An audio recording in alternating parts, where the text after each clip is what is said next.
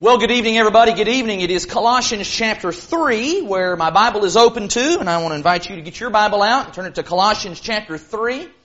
We're going to notice uh, one verse in Colossians the third chapter and actually we're really just going to look at, really focus on three little words that are used in that verse. That's going to be our starting point. We'll just be in a number of different places in the scriptures this evening so you get those Bibles fired up and ready to go. And as you're turning to Colossians 3, let me say how good it is to see everybody this evening. What a joy it is to get to be in your number. I trust that you've had a pleasant afternoon and that you've found ways uh, today to enjoy just the beauty of the day that the Lord has blessed us with. It feels like winter already, but uh, it's been a beautiful day nonetheless, and it's a treat to get to, to kind of bookend this Lord's Day with another hour of, of worship and glorifying God and edifying one another. In Colossians, the third chapter, I want to just get right to it tonight. In Colossians 3, we talked this morning about what it means to be the body of Christ. And this passage actually says some things along those very lines. In Colossians 3 and in verse 15, the Bible says there, Colossians 3 verse 15, let the peace of Christ rule in your hearts, to which indeed you were called in one body. Notice this now. And be thankful. And be thankful. So, Thursday is Thanksgiving. Not too hard to figure out what Josh is going to preach on on the Sunday before Thanksgiving. With everybody kind of already talking about their, their plans for later this week, getting with their family and what they're going to be doing over the Thanksgiving holiday, this is a really great time for us to think about and to talk about being thankful. In fact, in some ways, November 24th could not come quick enough because of all of the political turmoil and all the, just the unrest that's been going on in our society and in the world around us. It'll just be a welcome blessing to, for just, if nothing else, for just a few moments on Thursday, to turn all the noise of all of that going on in the world, to turn all of that off, and to do what Colossians 3.15 says, and that is to be thankful. Certainly don't want to be so busy stuffing my gullet full of turkey or my eyeballs full of football games on Thursday that I end up squandering this opportunity to be thankful. Especially since biblically, Thanksgiving is not just a once a year kind of event. Rather, biblically, Thanksgiving is an every hour of every day, all year long kind of event. Being thankful ought to be a regular fixture in the life of every child of God. Now, that's kind of the standard thing that gets said by, I would guess, just about every preacher on the Sunday before Thanksgiving. I'm guessing I've got lots of preaching comrades who said and emphasized that very point this morning or this evening. Having said that, I must tell you that I am not entirely thrilled with most of the sermons that I have preached on the subject of gratitude and thanksgiving. Because most of those sermons have been roughly the equivalent of a parent who nudges their child and says, say thank you. Say it. Say thank you. Tell them thank you. Tell them thank you for what they did for you. And to be fair, there are plenty of places in scripture in the New Testament where the Bible does that kind of thing and kind of pushes us in that way and admonishes us. Colossians 3.15 is one of those places where it just says, be thankful. But you know what? We've all seen a child at a birthday party and they're tearing and ripping into presents and mom or dad has to come along and prompt them, you know, what do you say? What do you say? And then what does the child do?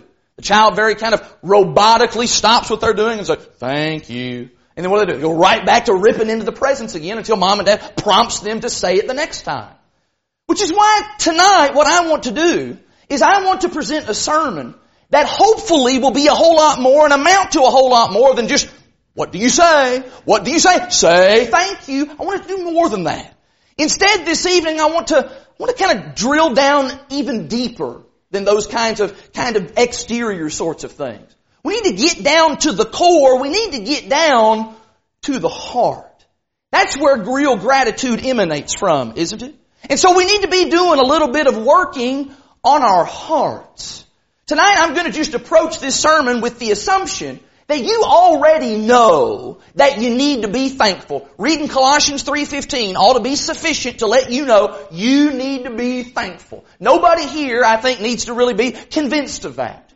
What I want to do tonight is I want to offer up what I hope will be, oh man, it's giving away everything all at once. I want to offer up some very tangible, practical ideas that will help us in developing and building a grateful heart.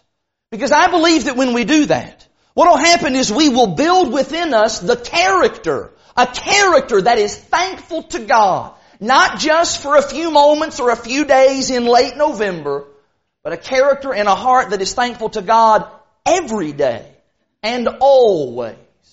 Tonight I'm going to give you, as you can see, five, we, I guess I could just stop the sermon right here and we all just go home. But I do want to give you and give a little bit of explanation about these five suggestions. And maybe, maybe not everything on this list is going to resonate with you, but I hope there may be one or two or three of those things. If all five of these things resonate with you, great. But I hope there'll at least be something on this list that'll spark an interest in your life, that'll help you to be more thankful from the inside, from within. And let's just start that with that first idea there. And that is we need to start by defeating our sense of deservedness. If you will, let's just use our imaginations for a moment. What if, what if you could go to uh, a stranger's doorstep and you knock on the door or you ring the doorbell and that person would come to the door, they would answer the door, and they would then feel obliged to give you a chocolate bar. Wouldn't that be great? You go knock on somebody's door and you just stand there and you just expect that when they get there, they're going to give you a chocolate bar, and they do. And then you go down to the next house and you knock on the door and they come to the door and, well then they give you maybe a Tootsie Roll Pop. And you just keep going down all the way down the street and you just keep knocking on doors. Everybody just keeps bringing you candy. What would you be thinking? What? This is awesome. This is great. This is excellent. My lucky day This is the greatest day. I'm just going around people just giving me candy. Well, actually, you don't have to imagine that very hard. We actually do that already. We just did it about three weeks ago. It's called Halloween. It's trick or treat. And you know what's interesting about Halloween and trick or treat is that while that's going on, and as we're getting candy from really just very random strangers many times, our reaction is not that big, woohoo, this is awesome. This is the greatest thing ever. This is so cool. People giving me candy. No, what's interesting about that is that we just expect. We just expect that people are going to give us candy. That's what they're supposed to do on trick or treat night. In fact, if you go to somebody's house and you ring the doorbell and they don't answer, what do we do? We get mad. We get angry. You bunch of stingy so-and-sos. What kind of people are you? I want my candy. Give me my candy. Turn your, turn your outside lights off. Don't give me some false hope that I'm going to get some candy. But at Halloween, that's kind of how, at least I know that's how I was when I was a little kid. We just have this sense of deservedness and entitlement. I got all dressed up and I came to your doorstep. Give me a Reese cup. Do you see though? Do you see how that kind of mentality and that kind of thinking, it ends up robbing us of the joy and the gratitude, the kind of attitude that says, wow, this is amazing. This is so cool. People are giving me candy. They're doing that out of just, they decided to do. They're going to give me some candy. That's, that's awesome. Thank you for doing that. Instead, we're all hung up on what I'm supposed to get. And then we even get angry because I didn't get what I I didn't get what I deserve. And the truth is, in our day and time and in our country, we have convinced ourselves that we just deserve a whole lot of stuff. Think about it, just some examples. You have the right to an education. Our government will provide a public school system so that you can get the education that you deserve. Or you know, if you're in an emergency medical situation, you can go to a hospital and they must, must provide medical uh, procedures and medical care for you. And of course, that's just the tip of the iceberg. We have these documents called the Bill of Rights and the Constitution. And those documents guarantee us all kinds of things. You can vote, and you can assemble, you can carry around a gun. There's just a whole host of things that we are allowed to do and as a result, we have believed and we have told ourselves that those are our rights. We deserve it. We are entitled to those things. I want you to think now. Think about how that changes how we view the amazing blessings that we enjoy each day. We're not thinking about them so much in terms of being blessings. We're thinking about them in terms of those are my rights. Look with me in Matthew chapter 20, or excuse me, Matthew chapter 12. In Matthew chapter 12, Jesus makes a, a, a point here. He makes a connection about what it is that we believe in our hearts and what we say. There's a connection between the things that we believe and think in our hearts and then what comes out of our mouths. And since that connection exists, I believe that we can actually change what's in our hearts in some respects by thinking about how we talk and limiting the kinds of things that we say. In Matthew chapter 12, look in verse 34. In Matthew 12 and in verse 34, Jesus says, you brood of vipers, how can you speak good when you are evil? For out of the abundance of the heart, the mouth speaks. I'm suggesting to you tonight that we can do ourselves a whole lot of good by changing how we talk. You know, what if we stop saying all those phrases that we hear so often? I want my rights. I deserve it. I'm entitled to my fair share. I need to get what's coming to me. You know, the truth is, many of the rights and the privileges that we enjoy in the United States of America they are not exactly backed by the full faith and credit of God Almighty, are they? No, they are not. Those are privileges that are simply afforded to us by our civil government. You want to know what you deserve? You want to know what you really deserve? Romans 6.23 will tell you what you deserve. Romans 6.23 says that the wages, what you've earned, what you deserve, the wages of sin is death. You want to know what you deserve? You want to know what I deserve? I deserve to die because I'm a sinner. Because I have rebelled against God and did what I wanted to do instead of what He wanted me to do. And all too often, I'll admit to you, I get fixated and focused on the blessings that I think that I deserve, the blessings that come from living in this amazing country, and I forget about what it is at the end of the day that I truly, really deserve. I deserve spiritual death. God owes me not one thing. Would you find in your Bibles Daniel, the ninth chapter? In Daniel chapter 9, I want to notice this, this prayer that Daniel prays. Prayer, of course, is a wonderful tool. It is one of the immediate outlets that we think of as a means of expressing our thanksgiving unto God. But I want you to notice that prayer can also be a wonderful tool for defeating this sense of entitlement and deservedness. In Daniel 9, Daniel is entreating the Lord because Daniel knows and remembers some things about Jeremiah's prophecies. About how the Babylonian captivity, it was going to last for 70 years. And at the end of those 70 years, God had promised that the people would be able to return back to Jerusalem, back to Judea. Notice in, this prayer that Daniel offers, he knows that that time is coming soon. Daniel chapter 9 verse 16. Daniel says, O Lord, according to all your righteous acts, let your anger and your wrath turn away from the city of Jerusalem, your holy hill. Because for our sins and for the iniquities of our fathers, Jerusalem and your people have become a byword among all who are around us. Now therefore, O our God, listen to the prayer of your servant and to his pleas for mercy. And for your own sake, O Lord, make your face to shine upon your sanctuary which is desolate. O my God, incline your ear and hear. Open your eyes and see your desol- our desolations and the city that is called by your name. For we do not present our pleas before you because of our righteousness, but because of your great mercy. O Lord, hear. O Lord, forgive. O Lord, pay attention and act. Delay not for your own sake, O my God, because your name, or because your city and your people are called by your name. Did you notice that there is not a word in that prayer where Daniel says, God, you owe us. You made promises 70 years ago, Lord, and now we're cashing in on those promises. Come on, God. Get on the stick, Lord. Do what you said because we deserve it. No. There's none of that here.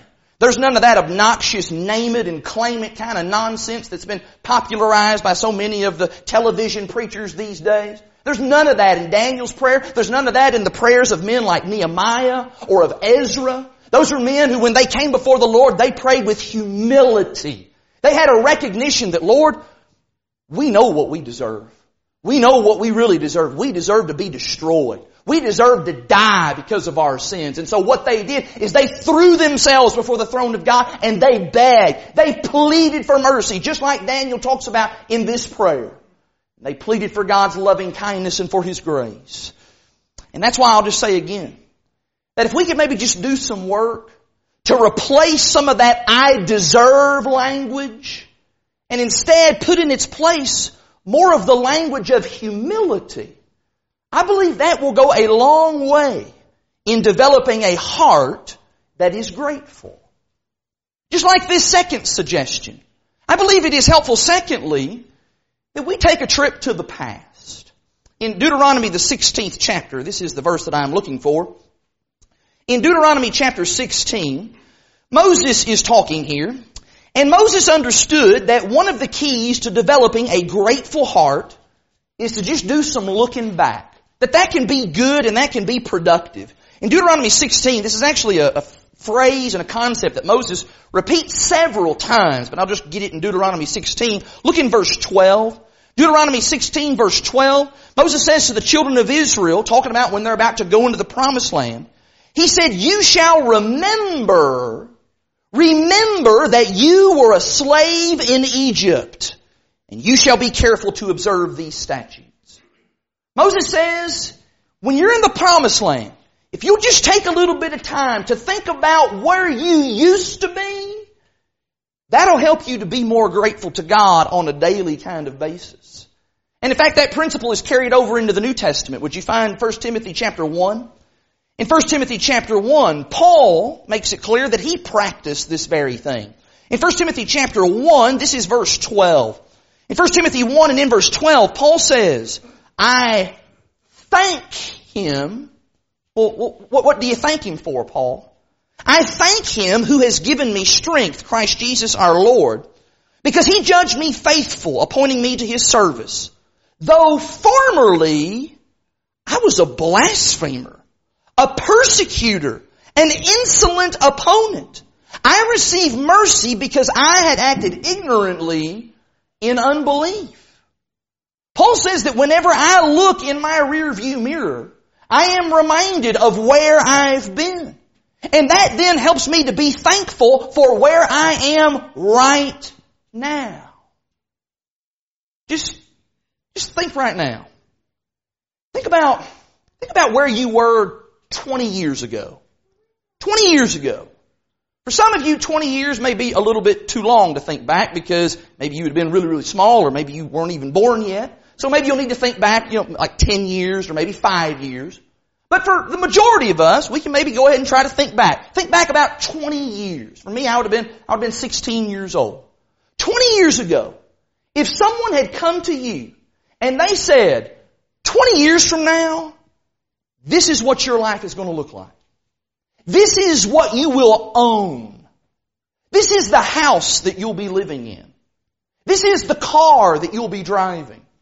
This is where you'll work and what you'll do for a living and this is how much you will earn in that job. Uh, this is the person that you'll be married to. These are the children that you're going to have. These are the grandchildren that you're going to have. This is the church. This is what the church is going to be like that you're going to worship and labor with.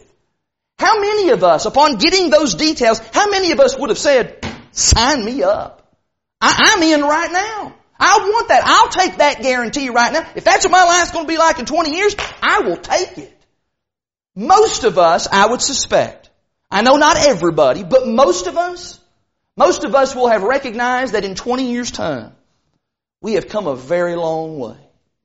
Maybe you've come a long way in even just a shorter period of time. Maybe you have come a long way in 10 years or 5 years. In fact, I'm going to guess that most of us, we could look back just in the last 11 months of 2016 and we could see that there has been some significant and some wonderful progress, some wonderful things that have happened in our lives.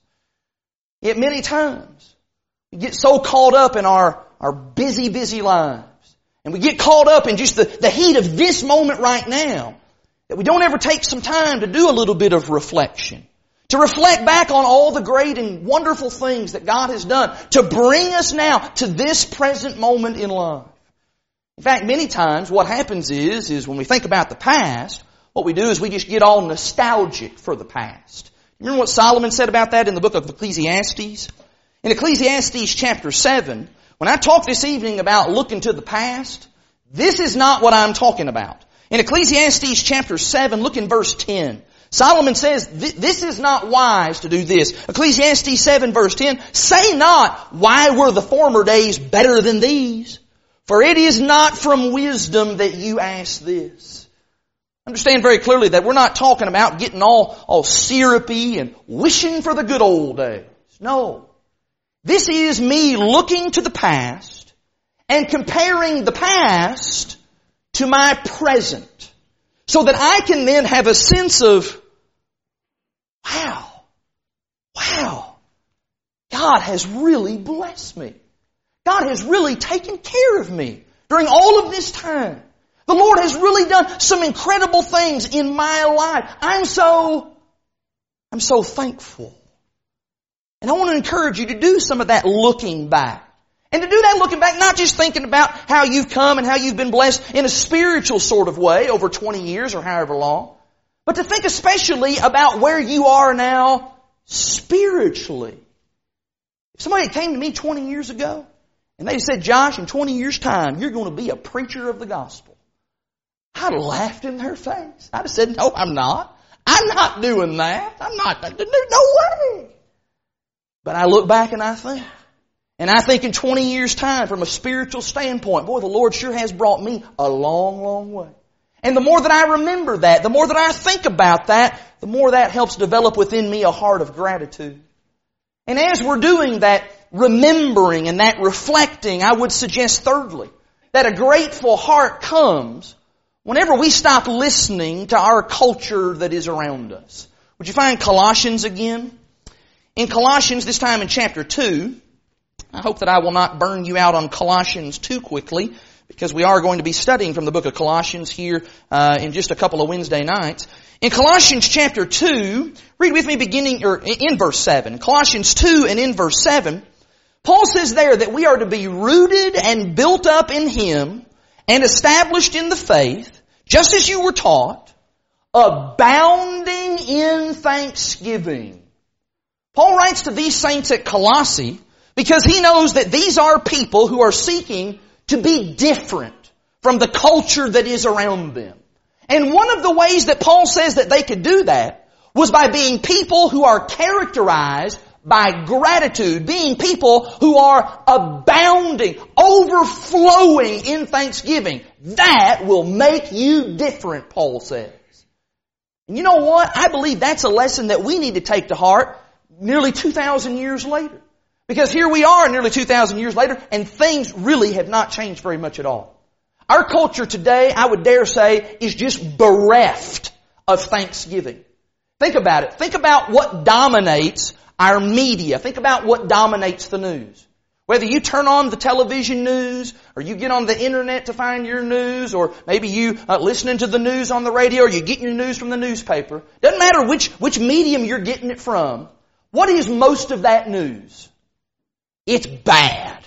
It's negative. It's ugly. It's crime and violence and murder and war and protest and people saying this and this guy saying that and fussing and arguing all the time. It's just a constant cycle of bad news. Now, some of that, some of that is necessary. If some prisoner escapes from prison and he's running the streets, I want to know about that. If a tornado's coming through Pulaski County and it's heading my direction, I want to know about that. That's bad news, but I want to know about that. But let's be honest, so much of what is reported, it's just negative and it's down and it's pessimistic and it's ugly. And you know what? As soon as those ugly stories get over with, it's just on to the next ugly story. It just seems like we're never going to have some good stories. Our culture's not all that interested in the things that are good and wholesome and uplifting. Nobody seems to really have much time for a positive spin on things. Something that might actually generate within our hearts some thankfulness. Look in Romans chapter 12. In Romans chapter 12, here is a passage that we, we read and cite often. And uh, we, we talk about it kind of in broad general terms, but let's get specific with this passage. Romans 12, look in verse 2. In Romans 12 and verse 2, Paul says, Do not be conformed to this world, but be transformed by the renewal of your mind, that by testing you may discern what is the will of God, what is good and acceptable and perfect. I want to suggest to you this evening that one of the ways that we can defeat conformity to the world is by being grateful. If the majority of folks in this world are not grateful, we can break the mold by being grateful. We're going to turn off, we're going to tune out everything that's going on in our culture. And you know what we're going to say? We're going to be the people who are bold enough to say, I am blessed. I don't care what they're reporting on the news. I don't care if Mr. News Anchorman is shouting, the sky is falling, the sky is falling, it's terrible, everything's terrible in this world. I'm not going to get buy into that. I'm not listening to that garbage. I know that I am abundantly blessed. And so I'm not going to allow a relentlessly unhappy culture tell me otherwise. I'm going to look for the positive. I am going to be thankful for the good that is happening in my world and in my life. And I believe when we stop listening to all the noise out there, what we will, we will have done is we will have freed up some precious space within our hearts where gratitude can dwell and thrive. Which would lead me fourthly to think about fasting. And no, I'm not talking about a fast from food because that would just be the cruelest thing to suggest on the week of Thanksgiving. Fasting from food? Are you kidding me on Thanksgiving week? No. I want to suggest that we do a little fasting. And that is we need to take a fast from complaining. We've already talked a little bit about this idea of purging our mouth of the, of the I deserve language. I need to get what I'm supposed to get, what I've got coming to me. Well, you know what? What if we purged and did that same thing with all of our complaining? What if I decided, and you've got the freedom to just decide how you go about this.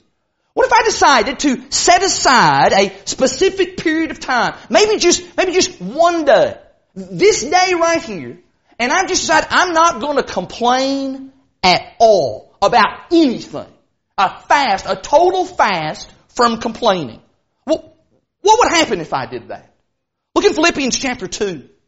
In Philippians chapter 2, I, I, I want to pull this verse in really quickly because I need you to know this really is not an optional thing. You really don't have a whole lot of options here. In Philippians chapter 2, look at what Paul says in verse 14. In Philippians 2 and in verse 14, Paul says just very forthrightly, he says, do all things without grumbling. Do all things without grumbling, okay? That's a tall order. But I'm going to try that. In fact, I'm going to try to be very intentional about that. I'm going to set aside this one whole day without the grumbles. Look in the book of Proverbs with me, in Proverbs 26. In Proverbs 26, here the wise man, he uses an, an illustration, the, the, the, wording here, and he's talking about gossip. And let's just read the verse. In Proverbs 26, look in verse 20. In Proverbs 26 and in verse 20, the wise man says, For lack of wood, the fire goes out, and where there is no whisperer, quarreling ceases. Well, how about we take the idea of that verse and we try it with complaining? For lack of wood, the fire goes out, and where there is no complaining, ingratitude ceases. How about that?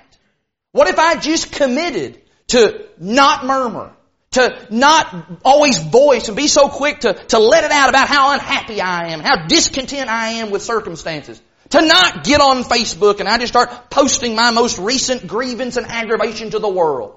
Instead, I'm going to, for even just one day, I'm going to stop all of that. What would happen? What would be the result of that? Well, maybe first of all, what some of us would realize is maybe we would realize, you know what? I do an awful lot of complaining. Just kind of noticing that being absent from my daily life. I would really maybe be pricked in the heart. I'd kind of step on my own toes there.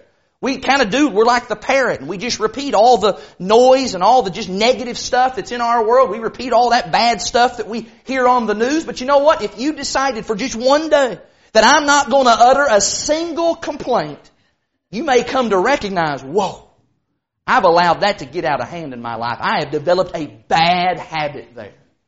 But then furthermore, furthermore, we may come to realize just how much easier it is to actually spin things in a positive direction as we talk and as we go about our daily lives. Let me illustrate that for you from 2 Timothy 1. In 2 Timothy chapter 1, Paul here is in a really rough situation. He's in jail.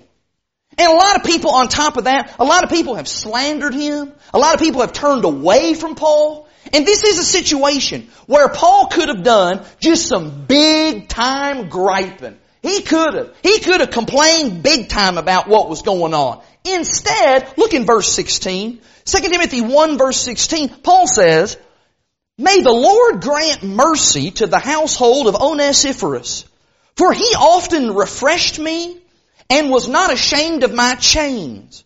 But when he arrived in Rome, he searched for me earnestly and found me. May the Lord grant him to find mercy from the Lord on that day. And you well know all the service that he rendered at Ephesus. Just think about this.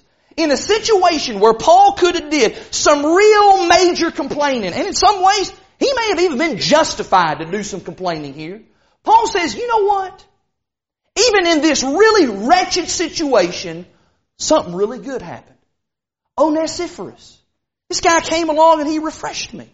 And I'm so thankful for that. I'm thankful for him and I'm thankful to God for him. Now let me ask you, can we do like Paul here? Even when stuff's going wrong and all kinds of stuff's falling down around us, could we do like Paul did? Sure we could.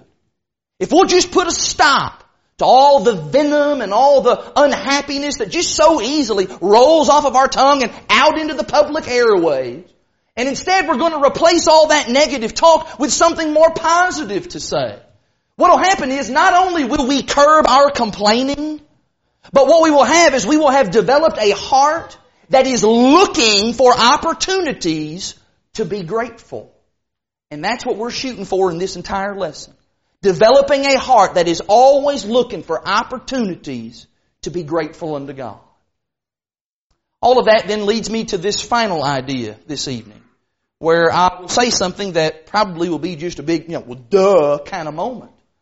But you know, I think that all of us, all of us, we want to do better than to be like the kid at the birthday party who has to say thank you, and we're doing it out of a mere sense of, of duty and obligation. I have to do this, I have to say thank you to God in order to, you know, kind of be in His good graces.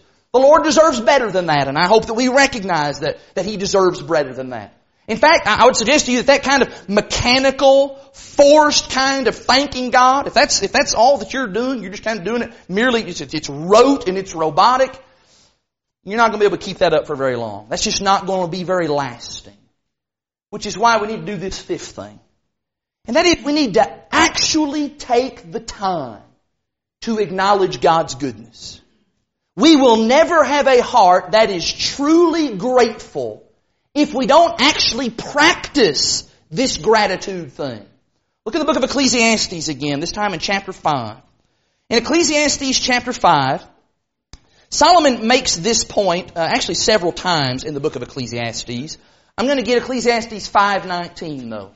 In Ecclesiastes 5 verse 19, Solomon says, Ecclesiastes 5:19, Everyone also to whom God has given wealth and possessions and power to enjoy them is is there anybody here that that does not apply to?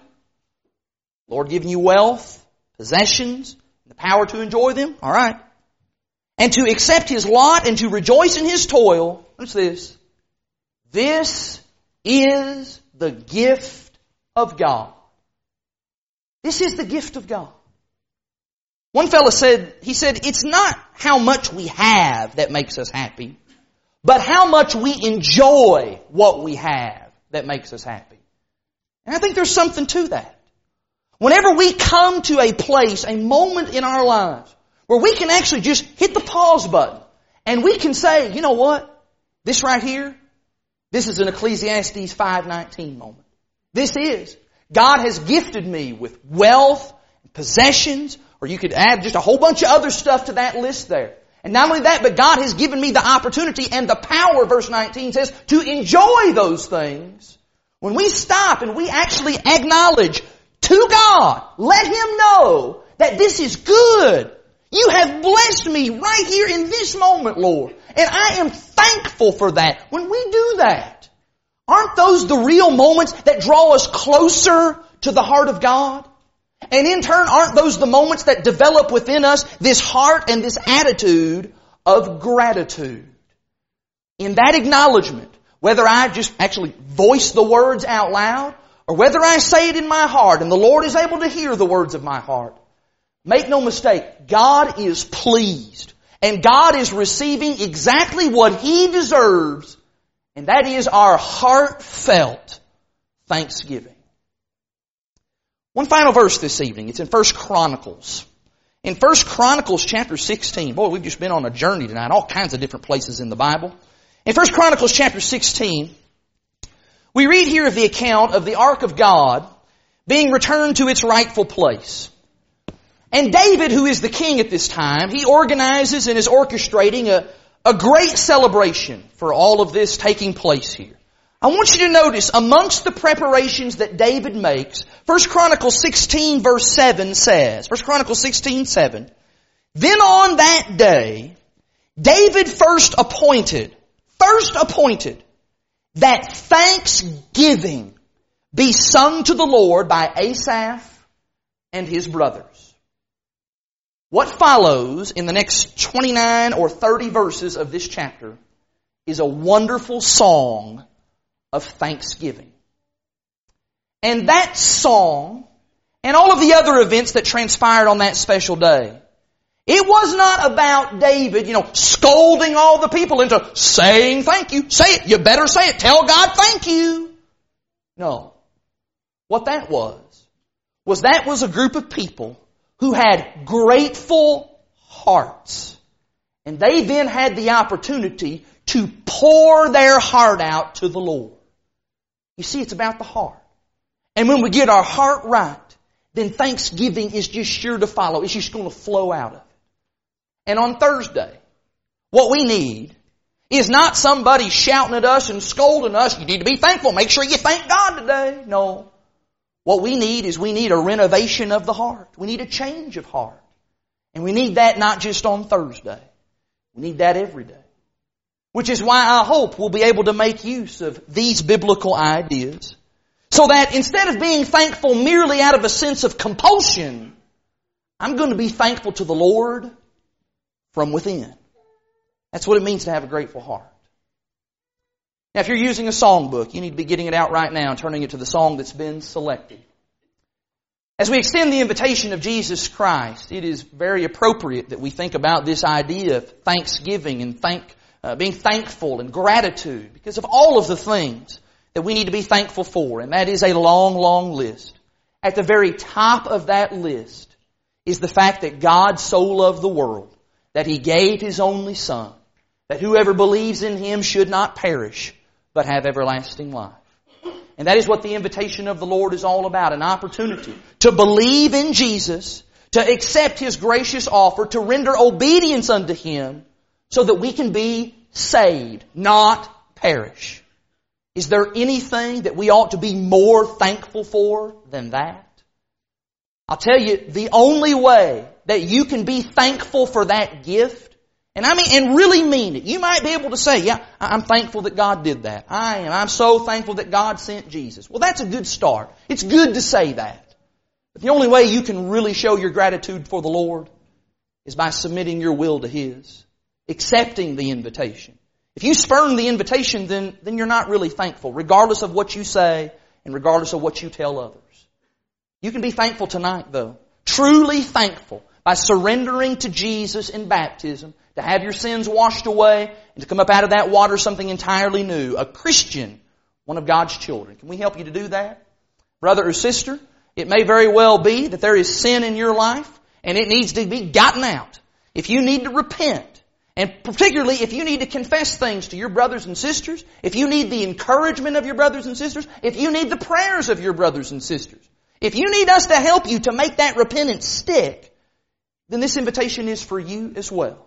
And the wonderful news is, is that God will forgive if we will repent and come to Him, humility and with a heart that just seeks to do His will. If there's anybody here this evening that is subject to the invitation of the Lord, we're thankful that the Lord has spared your life and He spared this world down to this present moment. Now it's your turn to be thankful to Him for that very same thing. Be thankful by rendering your obedience unto Him. Do that right now while we stand and while we sing.